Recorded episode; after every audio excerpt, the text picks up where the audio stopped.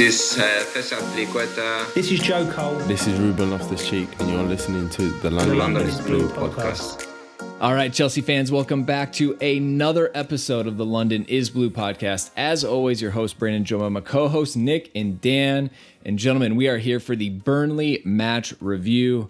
Uh, Nick, you missed it. Um, and if you would have been there, you would have hear you would have heard a lot of confidence radiating out of Dan and I, almost, almost like to gross negligent standpoint. I would have been there right with you. I I mean there's there's nothing that would have worried me ahead of this game about Burnley and you know we'll we'll get into it but I I'm very very very frustrated. Well, that should be an indicator for you fans that this will be a treat to listen because Nick is fired up. Dan, Dan, on the other hand, uh, you gonna you gonna balance out the seesaw? Or are we just going all gas, no brakes? Oh, I think it's it's definitely a, a balanced seesaw. It just depends upon which which one of us is the elephant and the mouse on the seesaw today. Fair enough. What, what is that a fat joke? What are we doing here? Metaphorical fat joke, actually. So it's not real. Don't worry. Uh, so in this episode, we're gonna be touching on panic, maybe patience, maybe pressure, maybe more patience. We'll, we'll figure it out. We gotta we gotta try to work through how to react to this match because there's a lot of different takes. Uh, then we'll talk about Reece James, Reece James, and Hudson Odoi. Hot damn, they're looking good. And obviously, we'll give Cal a shout out for his birthday. Uh, happy birthday! He's only 21, by the way. Still only 21. The, this team has a fountain of youth, Nick, is what I was trying to say. He's 13 years younger than I am. So how about that? really cool stuff from Cal. Oh man, he's been around the first team for quite a while. So, all right, well, Dan, let us go ahead and get the temp check right. The uh, the three word match review, as we always do. well, there were a bunch. Uh, no surprise when it's a bit of a flashpoint result for some people. But John with the Pope blesses Burnley, Kate with the burned by Burnley, our friend Mr. Thurman with the no luck November, clip show with Mohammed Jesus Pope. Uh, you know the the religious type of uh, kind of challenges that Chelsea has run into with scorers or goalkeepers. Jeremy with the smoke no fire, specifically calling out that it's a Pope related pun. Yeah, this is the theme here emerging if you're un- unaware. Uh, the beautiful game with finish your dinner exclamation point. Ben with drab dice draw. Claire with the do not overreact and Adi with the only gets harder looking at our run ahead. I mean, there's some good ones, right? Yeah, there's creativity gamut. shown there. I like that. I do some. Uh, I do enjoy some of obviously the the Pope ones. No luck November uh, is a nice little rip off of uh, what other people are talking about. Stop, stop. Just don't go down the road. Don't go down the road. Easy, easy. Teach their own, all right? Uh, I put Look, you can't talk about shaving mustaches in November around Nick Verlaney. You can't do it. It's true. Baby, we're growing it. Come on now. All right, I put chances were there.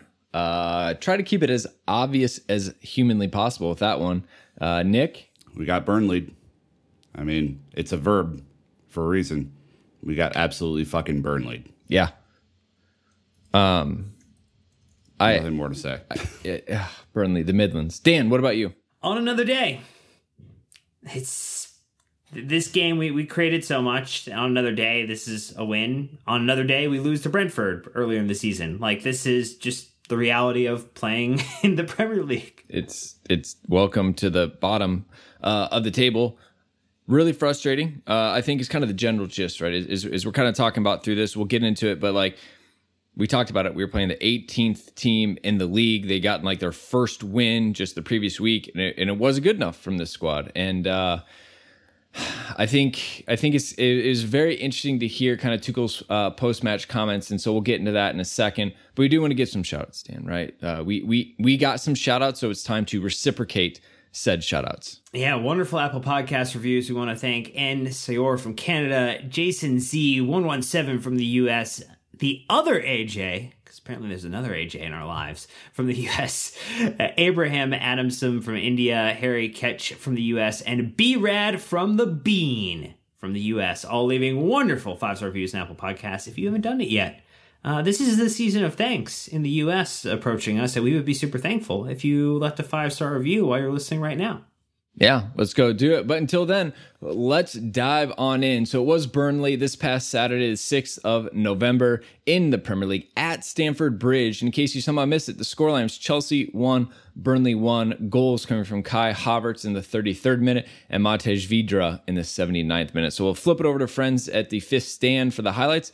Uh, shout out to Chelsea for letting us use uh, their highlights uh, to review it. So let's hear how the match went and then we'll hit in the lineup. Here we go. Now there might be a break on. Abbott's finding Barkley.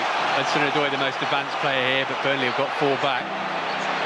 Barkley's got to get his pass right. He did for Hudson Odoi. Can he find room for a shot here? Good save from Pope first time. And then second time, maybe caught in two minds whether to go for goal or square it for Abbott. Chilwell's gone short with the corner to Hudson Odoi. Oh, it's a brilliant ball in as well. Good chances in the opening 10 minutes here for Chelsea. Looking a room for a shot, maybe. They moved it on to James.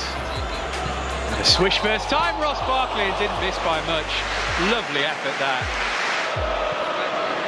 Here's Reece James. Havertz wanted it played in early. Now it comes in to Kai Havertz. Easy as you like. Beautiful cross from James. And Havertz left all alone to nod in. His fourth goal of the season. And Chelsea make the breakthrough. An Odoi. Swished in first time by James. Thiago Silva just grazed the post on its way past. Didn't get the one to Barkley right, but he got there anyway. Here's Hudson Odoi. Looking for Havertz. Oh, it should have been two. Was there a touch from the defender? It's a goal kick. Jorginho, Chilwell, time to turn. Find Barkley. Here's Hudson Odoi. Great chance for two. Good save again from Pope. Should he have had the opportunity to make it though? Hudson Odoi. It's a lovely run. He's teed up Barkley. Well, that really should have been two. Taylor pinging it across to the other full-back, Lowton. Or guided in. It's a good ball as well. Real chance here for Mate Vydra. Goal stands for now. Burnley have got themselves back level. Chelsea were waiting for a flag which never arrived. And that is that. It's a point which will feel like two dropped for Thomas Tuchel. Final score here. Chelsea one, Burnley 1. All right, Dan, lineup time. It was eh, Edouard Mendy between the sticks, Antonio Rudiger, Andreas Christensen, and Thiago Silva as your back three. Jorginho and Kanté returned as the midfield duo with Ben Chilwell and Reece James on the flanks, and it was Ross Barkley, Callum Hudson-Odoi, and Kai Havertz as your attacking three. Kepa, Sarr, Chalobah, Azpilicueta, Saul, and Ziyech all unused subs in this match. But we saw Ruben Loftus-Cheek and then a double switch of Mason Mount and Christian Pulisic come on in the match. So that was an interesting lineup, uh, and it produced this for stats: uh, just shy of seventy percent possession. We had, I'm sorry, this, this is taking me aback. Twenty-five shots, only four of them on target. Burnley had five shots with two on target, so much more efficient than we were on the day. Um, they had 17 tackles, Sar eight. We had two clearances. They had 26 clearances. We had 14 corners to their two. We even had an offsides to their four. We had one caution to their four. We conceded six fouls. They conceded nine. Absolute shithousery at its finest. And the XG coming in at Chelsea with 3.01, Burnley with 0.67. I am frustrated, Nick. Immediate reactions? It's not good enough. I mean, it, is not good enough. Uh, 25 shots is really, really good. It's a high total for a game. Like there, and it, it like again, this is where like context comes in. Um, so we'll get into this in, in a little bit, but 25 shots is great. Some of the offensive movement was great. You know, some of the passing in the final third was great. We did not really, you know, I know everyone was giving Pope credit because he saved a couple of like nailed on goals. There's no doubt about it, but we didn't really test him that much. Like mm-hmm. all said, and that that's a problem, and it's been a problem for a long time. Like it's it's not just this match. It's not just you know the the you know couple aberrations we had against these lower table teams over the last couple of weeks. It is something that has been a consistent theme of Tuchel's time at Chelsea, and we just need to figure it out. The XG gods finally clapped back. They clapped back with a vengeance. I think that's sure did. twice now.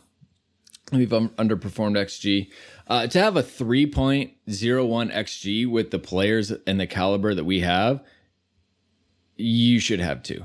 Uh, we should have had five, maybe two. I would have settled for two. We could have had five in the first ten minutes. Like, I mean that that is, I, I when- mean, the, the stats here would disagree with you just a touch. I, Eye the test. movement wouldn't have though. I mean, like when you watch the game, that, that first ten minutes was just rocking. Like I actually haven't seen Chelsea that up for an attacking type performance in some time. Even it took a while to get you know going at Nor- or against Norwich a couple weeks ago. I mean, we were we were flying out of the gate today, and you know, again, a couple of these things don't go right, and you it, it, just the doubt creeps in you know, when you're not an efficient team in front of goal, and I think that's what happened. Well, to your point about 25 being a shitload of shots, uh, I'm pretty sure that was a quote. Uh, after Joe tweeting 25, Chelsea had 25 shots in their 1 1 draw with Burnley, their most in a Premier League home game that they failed to win since August 2015 against Crystal Palace, where we had 26 shots and even lost 2 to 1.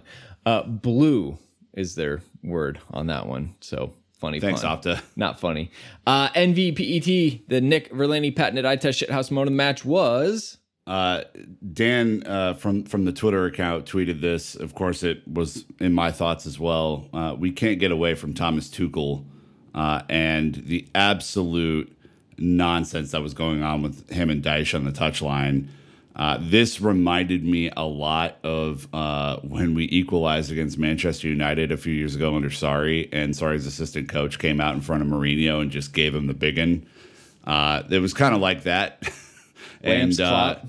Yep, and uh, and yeah, and then lamps and Klopp. Yeah, damn it, that was so good. uh man, good good times that we've had with managers here. But uh, but Tuchel really dialed it up a notch yesterday. Comes out from sitting on the bench stand, looks at Sean Dyche like for a decent minute, and then fist pumps just a good good fist pump in there. I really enjoyed it, and I think it shows me a little bit of fight and fire that uh, that he normally doesn't uh, exhibit on the on the touchline. It was excellent. I think the the way both of them tried to push it to the side in the post match press conferences after, like, oh, I'm a normal guy. I don't uh, necessarily pay attention to these type of things from Dyche. And then, you know, two were like, oh, I won't really speak about this. You know, like it's. I don't know. It was great. I loved it. It was fantastic. It will be a gift in rotation. It would have been better if we won, but it still was a great moment. They uh they set the record for uh shortest handshake post match ever. It was like touch gone. did the hands even touch? You know, we're gonna get like an really unsolved sure. mysteries episode. Like, did, did they really actually touch? It was the uh, I, I will say too. Um, for me, th- there is a there's a good thing about this, right? Like Tuchel knows it's not going our way. We, we're getting some calls that aren't necessarily going against us, and the blind leading the blind with Andre Marriner out there, um, which is just tremendous. And then to understand, like you know, the collision that set this whole thing off, uh, you know, was was Barkley a little bit of a high boot, but then Ben Mee just coming in football tackle style and, and stopping progress. Right, both thought it was a foul. Both managers thought it was a foul on their guy, and and then Dyche was upset because Tuchel barely left his technical area. And and when they showed it, he barely left his technical area. He was still in the middle where the fourth official stands. So, uh, you know, look, this shit happens. They, you know, Dyche gets paid too. You know, th- these guys are competitive and they they both want to win, and I like it. I want Tuchel to be more like this. It, it reminds me a little bit of uh, Antonio Conte when he was here. yeah, and then shout out on the runner up for Reece James giving Cornet the uh, reverse Havertz treatment as well. Welcome to Boy. the advertising boards. Boy, when uh, when Reece James does something that he knows is wrong, he does not give an inch f- facial expression wise. There's he does he does the sly. I don't know if Dan, if you saw this yesterday, he does like the sly like me, I don't know, me. How could it possibly be me? What's wrong with you? Like, and no one's in gonna go push him because he's a The tank. immediate handout, just two. Yeah. Like, oh yeah, it's good. Oh, and if you want Yeah. the hand, let me tap you on the back of your head, just Yep. to let you know that it's okay. It's okay, kid. I got you. Yeah, he he, pull, he totally did like the big brother bullshit, right? Of I'm gonna do things that you know, I'm going to pretend they're nice, but I really know that they piss you off. Yeah, exactly. Uh, so uh, some good, good moments in that. But let's go ahead and take our ad break. When we get back, it is all about panic, relax, pressure, patience. How do we respond to what we just witnessed? So thanks to the sponsors for financially supporting the show, and we'll be right back. All right. Uh, on the flip side, uh, again, thank you. Going to continue to push Patreon. Uh, really enjoying the community and the Discord that we have going on there. Is it nears 400 people, which is wild. Come on. Um, uh, we also have a lot more pods. Uh, Dan, what a week ahead of us! Like two five pod weeks in a row. Look, we, we No. took international last international break pretty light. It was an opportunity for us to refresh and reset. And uh, just like you, uh, international break sucked. So uh, we want to spend more time talking about football because we're going to miss it so dearly. Aston Villa women's match review. Matt Law making a return after a little bit of a break for him too. Kings Road mailbag. Joe and I are going to dig into a bunch of Chelsea and non-Chelsea topics. Maybe even some commentary on Dune and Succession. uh, and then Pat Nevin coming back onto the Who? pod. And Come on. Pat. Uh, did you not know? We Pat Nevin, Oh my! Pat Nevin? Say it's Chelsea true. footballer? You're not teasing, right? pundit, DJ, author, coming in talking about his book, The Accidental Footballer. We are super, super excited. Uh, it is not a Chelsea specific episode, it is about him in the book, but the stories he tells, masterpiece episode coming your way. No, nobody else is going to get mad. We have a lot of great guests on this show. Okay, a lot. There are tremendous guests all over the show. Now, you're going to make somebody mad, Nick. You're going to hurt somebody's feelings. I don't think they it, will just be mad. For me, for me to say that Pat Nevin is probably my favorite guest that we've had on the show is is not going to upset anyone because he's that awesome. He is just that awesome. He is unbelievable. Professor Pat, back with the stories, back with the anecdotes, back with with just an incredible perspective that you know you don't get from a whole lot of people. He's art and science all mixed into one. Uh, we absolutely love Pat, and you're going to want to stick around for that episode. I promise. Absolutely. We even have a giveaway in that one if you needed another reason to listen. So, anyways, uh, another big week. Hope you all enjoy it. So, let us start to break this one down. Again, um, we want to figure out where's everyone at on the panic o meter scale of one to 10. Scary season is over, or is it? Um, I think looking at this game, knowing that we absolutely dominated statistically, and I'd say by the eye test, um, and all it came down to Rudiger not stepping with Thiago and Christensen for one moment that exposed us. And credit, Burnley handled it very well. That ball in was on a dime. Uh, the header across was perfect, and he was calm, cool, collected to hit it over a sprawled Mendy. That's what it took for Burnley to get one on us. The fact that we didn't then get six or seven on them is where I think a lot of the concern comes from. Is that is that correct, Dan? Is not so much the Burnley side, but the, the Chelsea side? the level of expectation for what this team is capable of has risen to a very high level and i think mm-hmm. that that is the prism that i would look at this through and again n- no one should tell you how you should feel after this right? Like nick feels very differently after this match than maybe i do. You listening may feel very differently than i do. You are entitled to have your own way to respond to how this match went. I think in general, because the expectation has gotten so massive with what this team is capable of, potentially winning multiple titles in a single season after on the back of winning a Champions League. I think that is the prism people are looking at it through, and it's now added an extra bit of burden because we also have a very competitive league, and it's very minor details that is going to separate this Chelsea, City, Liverpool trio at the end of the season. And I think that's where people are generally concerned. I think in my context, Nick, I also look at like who wasn't available for this game. Like Lukaku still out injured, Kovacic still out injured, Mason Mount not back to full fitness clearly as he came in just for a little bit. Christian Pulisic just getting minutes back in this Chelsea team. Uh, Hakim Ziyech hasn't looked good from an attacking perspective. So like our attacking options have been okay to not great, and we've still gone through this run without some of our best players in attack mostly unscathed. So I guess in that point, I am frustrated we didn't get a win because it was there, but I am not panicking in this moment. Hey, hey Nick, Nick, remember when Dan was talking about all these people talking about high expectations, but it really kind of mm-hmm. sounded like what Dan said on the last episode about why not us and winning all the trophies? I think Dan's just projecting his high expectations on the rest of the people. Brandon, I I think I understand what you're saying, uh, and and I think it's it is kind of funny that I am I'm feeling a little bit more panicked when I don't share Dan's sense of unabashed optimism all the time. Um, but uh, th- here's uh, there are a couple of reasons why I would be slightly up on the panicometer, but not nearly halfway. Like I'm I'm a let's call it a four roughly out of ten. Okay, that's not a super high mark. The reason I'm slightly more than Dan or you is because we are entering into what is going to be a very, very tough uh, November, December, January Club World Cup, Africa Cup of Nations, FA Cup starting back up. Like, I mean, our our fixtures, you know, we, we kind of went through an easy patch here. Let's just be honest about it, right? Play Malmo a couple of times, you play the bottom of the Premier League. It's just not not super challenging. And we we almost got out of there perfect, right? So fair play to Dan for that comment. I am very, very, very concerned. So this is where I'd like edge over the the concern mark.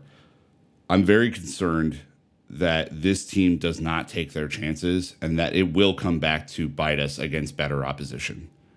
Right? And it did last year too. I mean, I know we have the the silver glint on on the end of last year because we won the Champions League and like fair play, right? Like of course that is the only thing that really matters uh, when you get through a season like that. But how many times did we come out of those like early to mid Tuchel days going, God, we created a ton, we had a ton of possession, we had a decent amount of shots, and just nothing really clicked offensively. We didn't have the right players in the right positions or whatever. And I don't think it is reasonable to assume that our wingbacks are going to save us every match from a goal scoring perspective. I don't think it's reasonable to think that the answer to our problems is Mateo Kovacic playing a once in a lifetime ball through every week. And maybe he's going to prove me wrong and I'll shut the fuck up about it.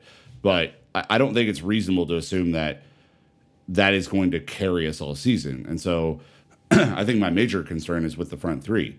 How do we get these guys consistently firing on target one, because we, we don't have that many shots on target. And two, how do we increase the efficiency of goal scoring? Because to Dan's point, we're giving up literally nothing defensively and have all year, right? So if we score two goals, who's going to beat us? Nobody, really. Maybe City, maybe Liverpool on a, on a weird day, right? But I, I, you know, but I look at those two and I don't see a whole lot of mistakes in either of those two teams' futures. So, I mean, we are we're playing in the elite elite category this season, a place that we haven't been for. You know, Joe Tweeds will bring it up a handful of years now, right? And so uh, our margin for error is very small. And a game like yesterday at home against a Burnley team that is absolutely atrocious. They're terrible and I hope they go down for the love of God. I hope they go down. You have to win that game, right? It doesn't mean that other teams aren't going to slip up. We saw Liverpool slip up last week. We've seen City slip up. I like I get it, but at home against Burnley, they're going to pound Burnley into the dirt, and we gotta we gotta do the same. That's all I'm saying. You, you absolutely have to. So so to reset real quick on the panicometer, Nick said he was a four. I said I was a three.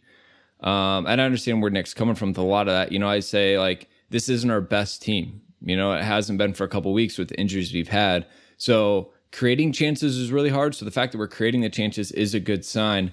Nick, my hope is that you can literally bring in better players off of the injury list that will come in and finish said chances. Um, but what I would say, which is kind of a weird little counterpoint to that sense, is that will we play the same way with a Lukaku and a Timo in there, or is this super fluid front three? A completely different approach because we haven't seen that when Lukaku's been in there. We've almost kind of played long ball. We've kind of played route one, try to get it to him and run off him. Whereas like today it was much more fluid and, and a little bit more pass heavy. So uh, we'll have to see. But again, I'm only at a three because um, on you know if you simulate this game 100 times you know we're winning what 94 95 of them you know um, Oh, yeah. Yeah. Maybe 99 of them. Yesterday This is might have been. gl- glitch in the matrix Right. type result. Where you're like, huh? and it and it was it was only a few weeks. I was looking back at Chelsea's fixtures, right? It hasn't been that long since we were not getting any shots on target, right, against Man City and Juventus. Um, that wasn't that long ago. So the fact that we are now flooding teams with chances makes me makes me feel better. So, anyways, Uh, and, I, and I will. Okay, go can, ahead. I, can I just quickly Yeah. bring up a stat before Dan gets in here? Because I'm, I'm looking on FB Ref. Nick, Um, a stat? Hi. Yeah, I can do it too.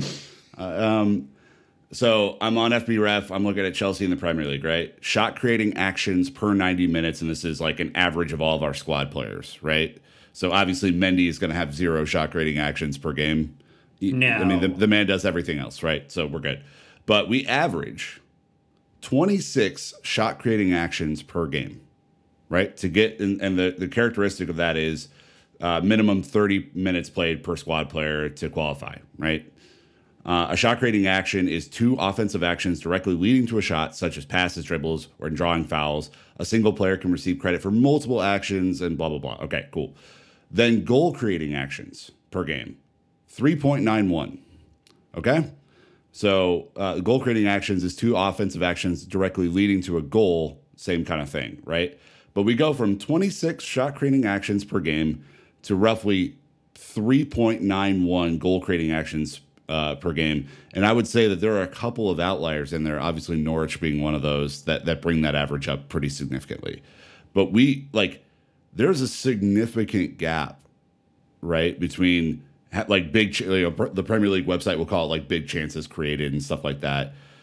From where we like go and we talk about the stats every game to to what actually results of that. And so i, I just for a little bit of context for everyone saying oh but we've scored a bunch of goals and blah blah like i had a, a person in my mentions yesterday saying cool but like how do you up that? Because we're do like we're it feels like we're doing the hard part all the time dan like we're getting there and then it's like nothing what I would say is a good data point trend from what you're talking about is the fact that we are increasing the volume of shots that we're taking. But we're, you know, on average, you know, we actually before like the last like two games, the average was like 15 shots per game. Uh, these last two matches, 22, 25, uh, Malmo and Burnley.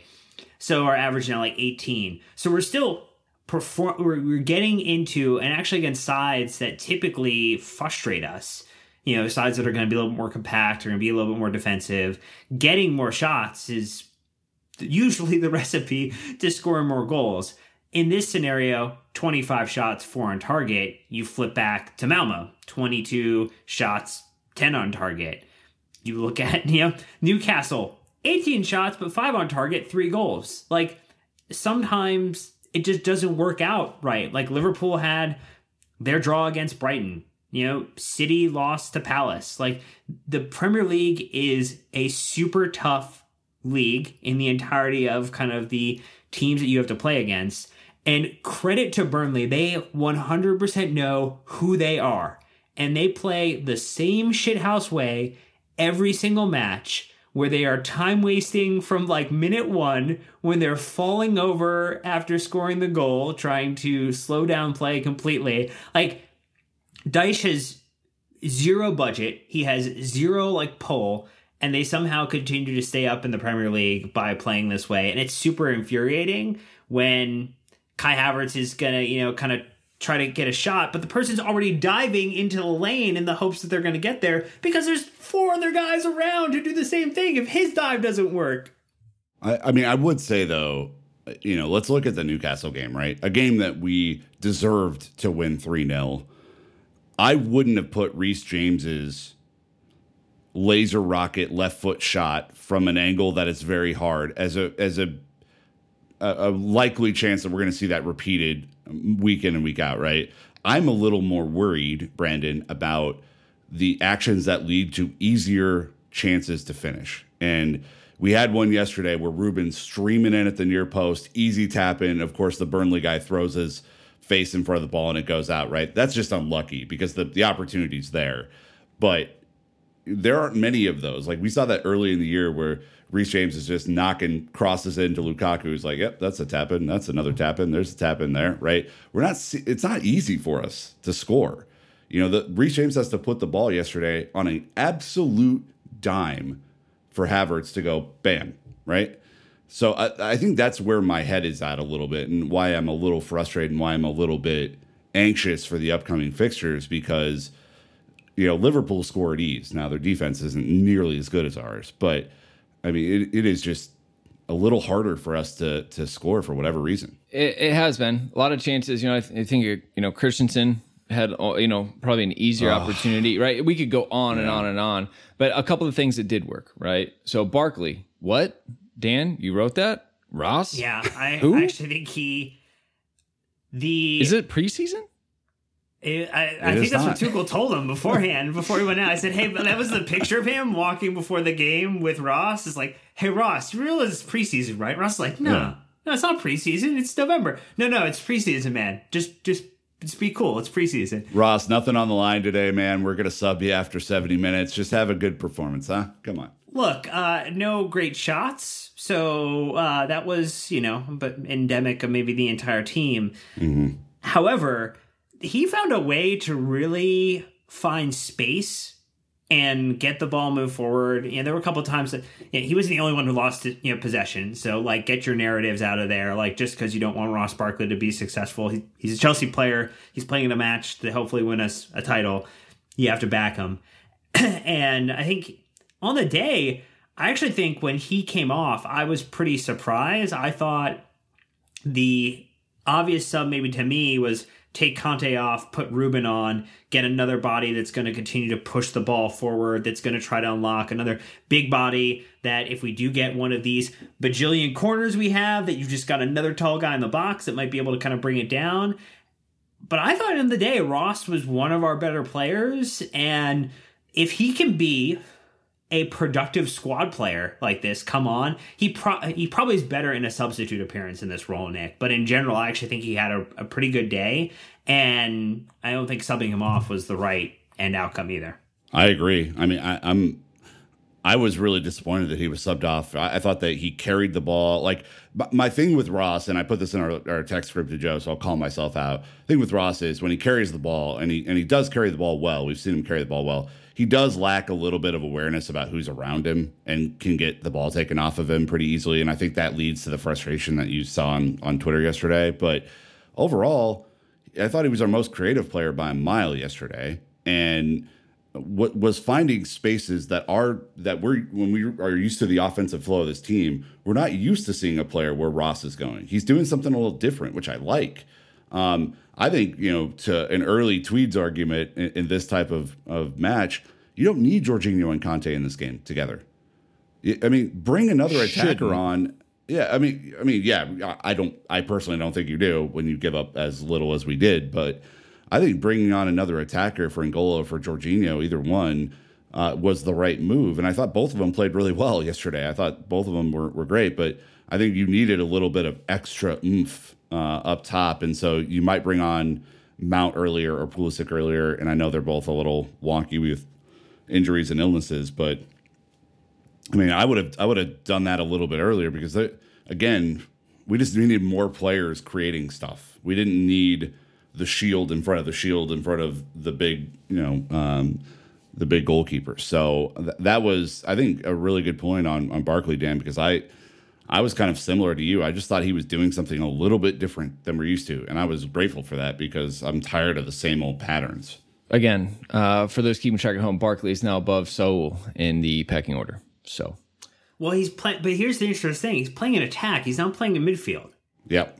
But we've also that- seen, we've also seen him come in before. sure So so But it, it seems as if he's finding a different role, and Tuchel is willing to play him in a different area. So, just interesting, interesting point of moment. You know, it's also he he played in that in that ten, like a proper ten role yesterday. I mean, Callum and Kai were pressed so high that he had room between where the defense, you know, their their block of four and four and two, right? Uh, he had room between midfield and attack to carry the ball forward, and you know, I think he played a bunch of really critical passes too, up to Kai, up to Callum, up to Ben Chilwell, who got forward a lot yesterday. And so I, you know, again, I love Mason Mount in that role, and I think if I had my druthers, he would be the player to play that role. You know, if we were going to go two up top and Lukaku and Kai, or Lukaku and Werner, or Kai and Werner, whoever you know, whatever the combination is, is playing up top, and we have everyone back. But Barkley carries the ball super well. Ruben does too when he when he got into the game and was playing that role. So, I mean, I think there's there's some flexibility in, in the way that our offensive movement goes, Brandon. That that to me signals that this could be a formation for us. Yeah, for sure. Uh, we saw a lot of good ball movement, you know, but again, there's a lot of time and space. You know, Burnley were busy fortifying their 18 yard box. Um, Dan, you were pretty upset, like almost violently angry yesterday at the subs from Tuchel.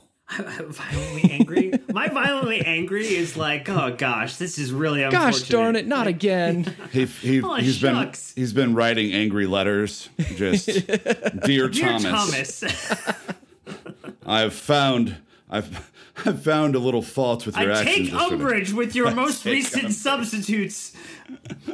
Can you uh, make yeah, those just- open letters, please? Yeah, please. Oh, uh, we hit 400 on Patreon. Yeah. Uh, look, I think, I think the subs disrupted the flow of the attack, and I think it didn't seem like Christian nor Mason really were at the maybe the pace that they needed to be to come on and try to help win this. I, I, I but again, like you look at your bench, you know, you don't have Timo Werner, you don't have Lukaku. Um, I just probably would have made the switch to bring Kanté off at a certain point and a continue to protect him because we know that he is maybe better getting maybe 70, 80 minutes now. And maybe you get him a little bit of extra rest there. And you bring Ruben on because you didn't use him for 60 to 70 minutes. So you can now use him for 20 and feel okay. So I think that's maybe where the flow just changed. We weren't finding the space as easily. And I think that's what Barkley was helping us do um, for kind of the majority of the game. You know, Callum and, and Reece were going, you know, re- working really well on the right hand side. Callum was not necessarily great, kind of getting the ball into um, some of the forward attacking positions um, as, as much as we would hope. Like, but also Burnley was not giving much quarter there either, so it, it was a tough assignment for him. All right. Uh, some of the average positioning, I think this is interesting just to touch on lastly. Pretty much Christensen and Silva were the only two defenders. Uh, Rudiger was up next to Jorginho and N'Golo Kanté. And then you had Reece James, Ross Barkley, Kai Havertz, and Ben Chilwell as a second line of four. And Callum Hudson Odoi up there on his own as the North Star, no one else around him, top right corner of the graph, uh, always stretching as much as he could in in this formation. Uh, but just goes to show you, I mean, extremely attacking in that sense. Reece and Ben, uh, all the way up there, you know, with the other attackers as you would expect, especially when a team's going to sit back. And speaking of them, right, Reece James and Hudson Odoi. Is there like a, a song here pattern that I've missed, Dan, in your in your words, your titling? No, Reece James is just playing like two players right now, though. 'Cause he's So good in offense and defense. So uh, we should talk about them. Uh, at OptaJoe tweeting seven, only Mo- only Mohamed Salah sixteen, Mikhail Antonio nine, and Jamie Vardy eight have been directly involved in more Premier League goals this season than Chelsea's Reece James, who's been involved in seven with four goals and three assists. Delivery. That's right. Our right wing back is up there with Mohamed Salah, Mikhail Antonio, and Jamie Vardy. Those are You'll his note that peers. those Nick. are all strikers. So what we're saying is we're playing Reece James out of position. Well, I mean, I think it's obviously working. We're creating the space for the man to go be super successful. Um, Reece James is fun to watch because off the pitch, he's so quiet and reserved. On the pitch, he just turns in to his his other identity, and it's football Reece. And football Reece is you just you're so we're so lucky he's on our team. He can smash people, he can dribble around people, he has speed, and apparently he has the technical ability to hit half volleys on his left foot into the far corner uh, of the net. like it. It. I don't want. I shouldn't share this. Elizabeth does this little dance. It's like Reese's Puffs, Reese's Puffs, and she does it whenever like Reece does something hilarious, Nick. And I have to get it on video. But like even she really is do. celebrating Yeah. Reece James at this point. Uh, yeah. Why wouldn't you? I, I mean, I- he's playing out of his skin, and you know this is, I think, much closer. I mean, t- take the okay. Let's take the goals and assists off the table. I'll let Dan talk about that. I think the style in which he's playing and the attitude that he brings to this team is incredibly crucial to where we go this season. It is clear as day to me, a person not playing for Chelsea, that he is a leader on the team, that his physicality and his leadership have uh, made opponents scared of him. Um, that he is not, you know, not going to back down from a hard challenge. That he's he's up for it, and I, I think this is you know all a product of him winning a Champions League at such a young age that his confidence is over the moon. Add into the fact, Dan, that his technical ability has allowed him to produce four goals and three assists this year. And you're looking at a real monster. And there are a bunch of people talking about him versus Trent Alexander Arnold yesterday, which one should start for England, yada, yada, yada. Um, and who knows what Southgate's going to do. And frankly, that's not as much my concern um, as, as what the U.S. does the next time around. But uh, this guy is absolutely on fire and probably England's best right back. Well, I mean, you just play all your defenders because that's how it works for Tommy Tuchel's side. So Gareth Southgate, we should just pass along the note: play your defenders, win games. Um, I, I think the interesting stat from Squawka was that 2019-20, two assists, 24 matches, 20, 2021, two in 32, and now he has three assists in eight games. So his curl on the crosses is getting a little more lift and it's getting you know we're finding people are actually where they need to be to help convert that opportunity too like kai's getting forward others are getting forward actually giving him a target to aim at which is maybe where some of the challenges were like last season is they weren't always in the box waiting for that opportunity. And so you're seeing reece improve but you're also seeing the system improving players moving forward in a little bit more of a conjoined fashion. And i think this is going to be something that the team continues to try to exploit brandon for the remainder of the season. Uh, the technical term are the crosses are being whipped in there, Dan. They're being whipped in. whipped? Is that with a, uh, a w whipped, absolutely whipping them in. Uh, Hudson Odoi uh, on the same side today, right? He's last match. You know they flipped him. He got the the good ball in. He went from left to right. Started on the right today. Turns out maybe his best position is right wing, not left wing. And uh, Squawka breaking down his numbers as well because they were that damn good. Callum Hudson-Odoi's game versus Burnley, 100% take on success. 23 passes attempted, 21 completed. Nine touches in the opponent's box. That is a ton. Five chances created, three big chances created, three shots, two on target. Uh, super unlucky that he did not um, when he cut in from his right to his left and he just hit it right at Nick Pope. Uh, I was like, goal, cash money. He's got it. Unfortunately, was not able to do much with his left as far as putting it to either one of the sides. But again, just kind. I mean, if we think about the last three years for him, right? Up, down, up, down. Is he going to Bayern? Is he going to Dortmund? Where? What's going to happen? Chelsea give him a big contract. He's ruptured his Achilles. Like he's been through a lot in not a long amount of time. Multiple managers, right? Sounds like him and Lampard didn't really see eye to eye. Uh, him and Tuchel, not really. Now all of a sudden he's back in it. We'll have to see what happens when everyone gets healthy, Nick. I mean, it it'd be very hard on Callum to take him off at this point. The- And granted, you're playing the 18th, 19th, and 20 teams in the Premier League, but he is looking good. He deserves the chance to play someone like a Leicester or someone higher up in the table. Yeah, absolutely. I mean, uh, add into the fact that you know, I don't, I personally don't think we're going to have a healthy bunch coming back from the international break. I mean, like, let's just you know factor that in for a second. But I mean, I, I think for the most part, he's done pretty well uh, over the last handful of matches. I would like to see him shoot more personally, but that's just you know that might just be me.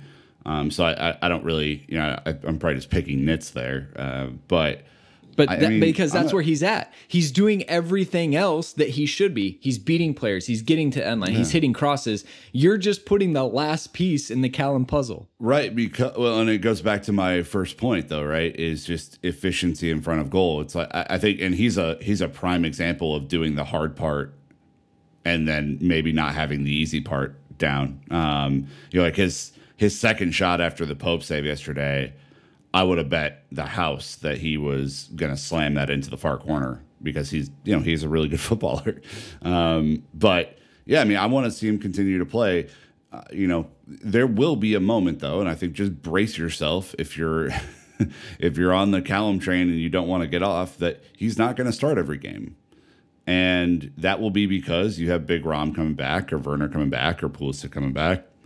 And, you know, depending on how he trains that week and depending on how those players train that week, he might not play. But it, I think it would be shocking to me at this point, Dan, if he doesn't continue to get serious minutes this season, because I think he's done a good enough job in the small sample size that we've seen him play uh, to, to get there. Um, I, I do think the one interesting wrinkle on yesterday, uh, as a final point, was that in the kind of two up top, uh, both players were played on on their strong foot side. So he was actually on the right more yesterday than on the left, and Kai was more on the left than on the right. And so where we usually have those two inverted, so they can take shots from uh, distance uh, on their on their strong foot coming inside, they were both kind of played outside. And uh, and it was interesting to see his positioning up on the right hand side because we haven't seen that for a while. And the one thing that he will probably have wished he had done in this run is score at least one additional goal. I, I, think when you look at, there's a lot of players right now sitting on that one at the moment.